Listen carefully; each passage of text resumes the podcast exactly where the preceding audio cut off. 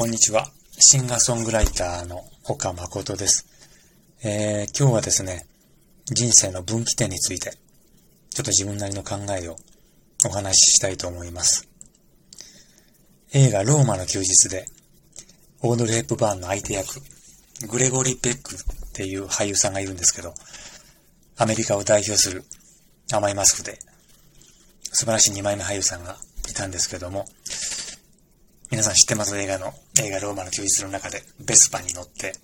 グレゴリ・ペックがベスパに乗って運転して、後ろにオードリー・ヘップバンが乗って、あの、イタリアのこの街をこう、走るシーンがあるんですけどね。すごいディズニー絵にな絵になるというか、素晴らしいあのシーンがあるんですけど、この相手役のグレゴリ・ペックがですね、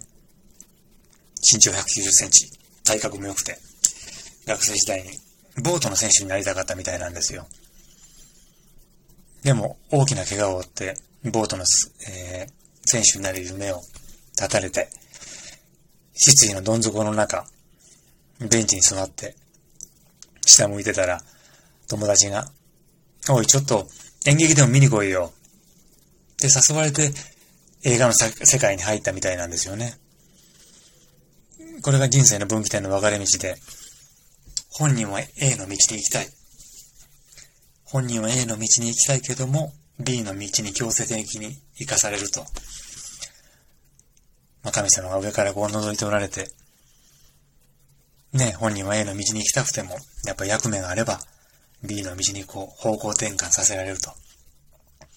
いうことだったのかなって